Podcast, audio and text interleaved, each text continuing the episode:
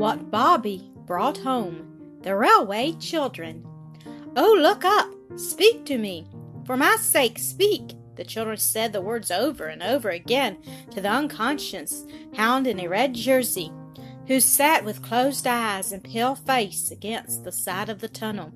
"Wet his ears with milk," said Bobbie. "I know they do it to people that's faint with Eaude-Cologne, but I expect milk's just as good." So they wetted his ears, and some of the milk ran down his neck under the red jersey. It was very dark in the tunnel. The candle end Peter had carried, and which now burned on a flat stone, gave hardly any light at all.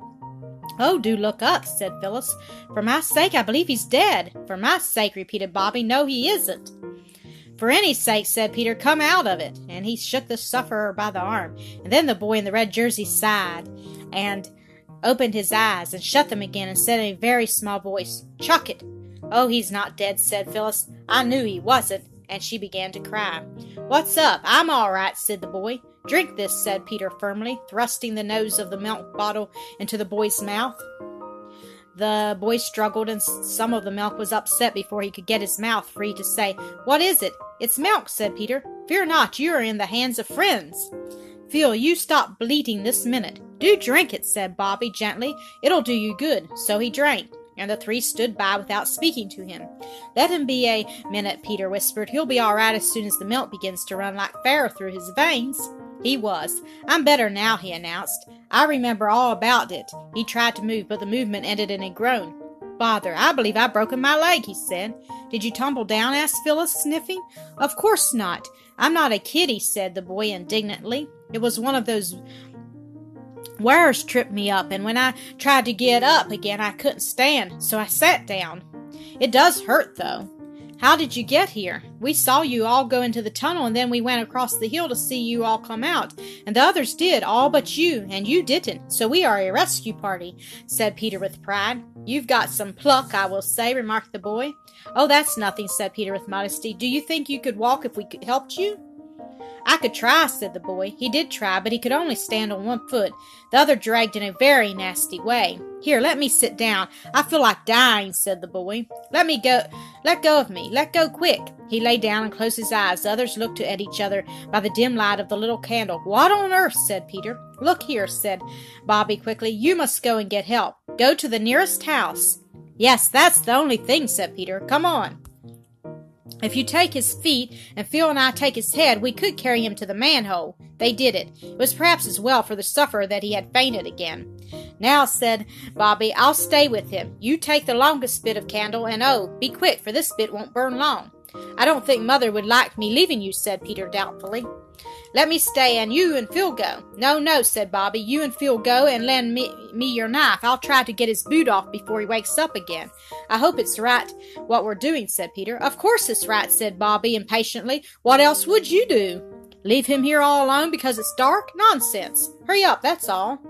So they hurried up. Bobbie watched their dark figures in the little light of the little candle with an odd feeling of having come to the end of everything. She knew now, she thought, what nuns who were bricked up alive and cut covenant walls felt like. Suddenly she gave herself a little shake. "Don't be a silly little girl," she said. She was always very angry when anyone else called her a little girl, even if the adjective that went first was not silly, but nice or good or clever. And it was only when she was very angry with herself that she allowed Roberta to use that expression to Bobbie. She fixed the little candle end on a broken brick near the red jerseyed boy's feet. Then she opened Peter's knife. It was always hard to manage. A halfpenny was generally needed to get it open at all. This time Bobbie somehow got it open with her thumbnail. She broke the nail, and it hurt horribly.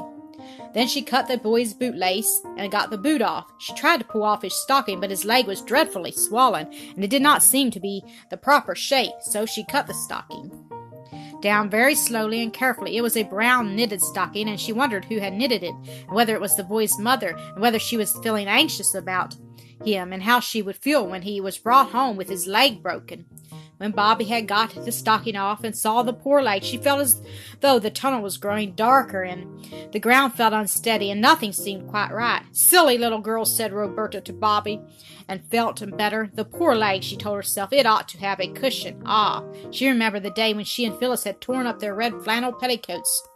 to make danger signals to stop the train and prevent an accident. Her flannel petticoat today was white, but it would be quite as soft as a red one's. She took it off. "Oh, what useful things flannel petticoats are," she said. "The man who invented them ought to have a statue directed to him." And she said it aloud because it seemed that any voice, even her own, would be a comfort in that darkness. "What ought to be directed? Who to?" asked the boy suddenly and very feebly. "Oh," said Bobbie, "now you're better. Hold your teeth and don't let it hurt you too much now." She had folded the petticoat and, lifting his leg, laid it on the cushion of folded flannel. "Don't faint again, please don't," said Bobbie as he groaned. She hastily wetted her handkerchief with milk and spread it over the poor leg. "Oh, that hurts," cried the boy, shrinking. "Oh, no, it doesn't. It's nice, really."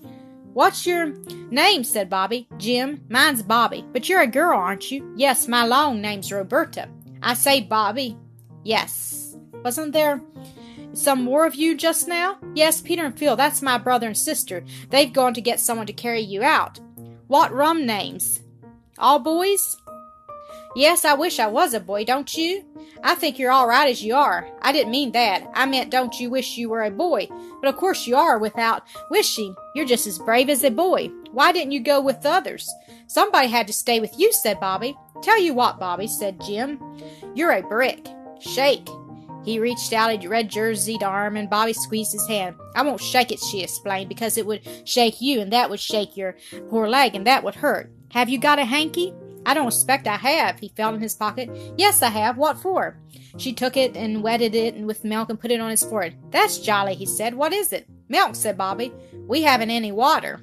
"You're a jolly good little nurse," said Jim. "I do it for mother sometimes," said Bobbie. "Not milk, of course, but scent or vinegar and water. I say, I must put the candle out now, because there mayn't be enough of the other one to get you out by." "You think of everything," he said. Bobbie blew out.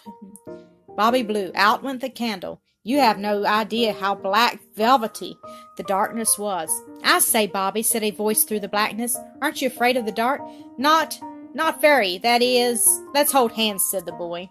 And it was really rather good of him, because he was like most boys of his age and hated all material tokens of affection, such as kissing and holding of hands. He called all such things powings and detested them. The darkness was more bearable to Bobbie now that her hand was held in the large, rough hand of the red-jerseyed sufferer, and he, holding her little, smooth, hot paw, was surprised to find that he did not mind it so much as he expected. She tried to talk to amuse him and take his mind off his sufferings, but it is very difficult to go on talking in the dark, and presently they found themselves in a silence only broken now and then by a "You all right, Bobbie?" or an "I'm afraid it's hurting you most awfully, Jim. I am so sorry." And it was very cold.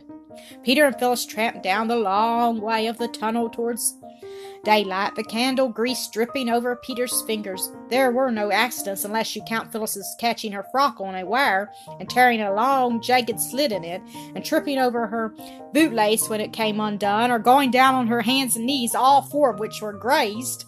"There's no end to this tunnel," said Phyllis, and indeed it did seem very, very long. "Stick to it," said Peter. "Everything has an end, and you get to it if you only keep all on."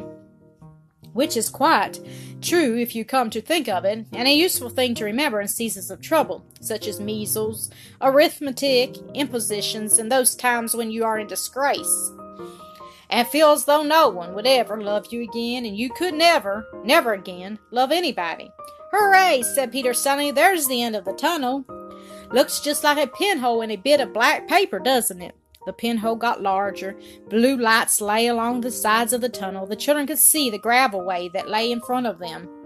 The air grew warmer and sweeter. Another twenty steps, and they were out in the good, glad sunshine, with the green trees on both sides. Phyllis drew a long breath. "I'll never go into a tunnel again so long as ever. Now if there are twenty hundred thousand million hounds inside with red jerseys and their legs broken."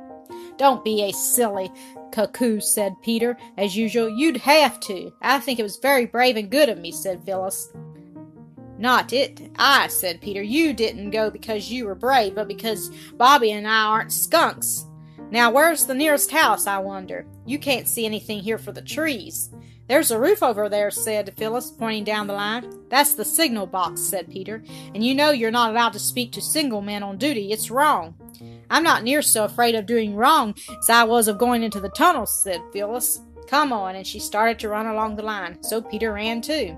It was very hot in the sunshine, and both children were hot and breathless by the time they stopped, and bending their heads back to look up at the open windows of the signal box, shouted, "Hi!" as loud as their breathless state allowed, but no one answered. The signal box stood quiet as an empty nursery, and the handrail of its steps were hot to the hands of the children as they climbed softly up. They peered in at the open door. The signal man was sitting on a chair tilted back against the wall. His head leaned sideways, and his mouth was open. He was fast asleep. "My hat!" cried Peter. "Wake up!" And he cried in a terrible voice, for he knew that if a single man sleeps on duty, he risks losing his situation, let alone all the other dreadful risks to trains, which expect him to tell them when it is safe for them to go their ways. The single man never moved. Then Peter sprang to him and shook him, and slowly, yawning and stretching, the man awoke. But the moment he was awake, he leapt to his feet, put his hands to his head like a mad maniac, as Phyllis said afterwards, and shouted, "Oh, my!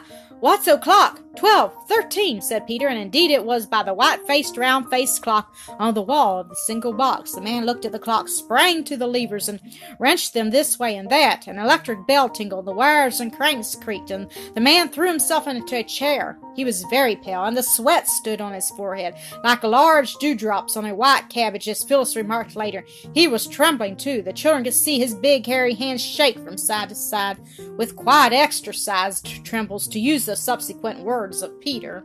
He drew long breaths, then suddenly he cried, "Thank God, thank God you came in when you did, oh, thank God!" And his shoulders began to heave, and his face grew red again, and he hid it in those large, hairy hands of his. "Oh, don't cry, don't," said Phyllis, "it's all right now." And she patted him on one big, broad shoulder, while Peter conscientiously thumped the other.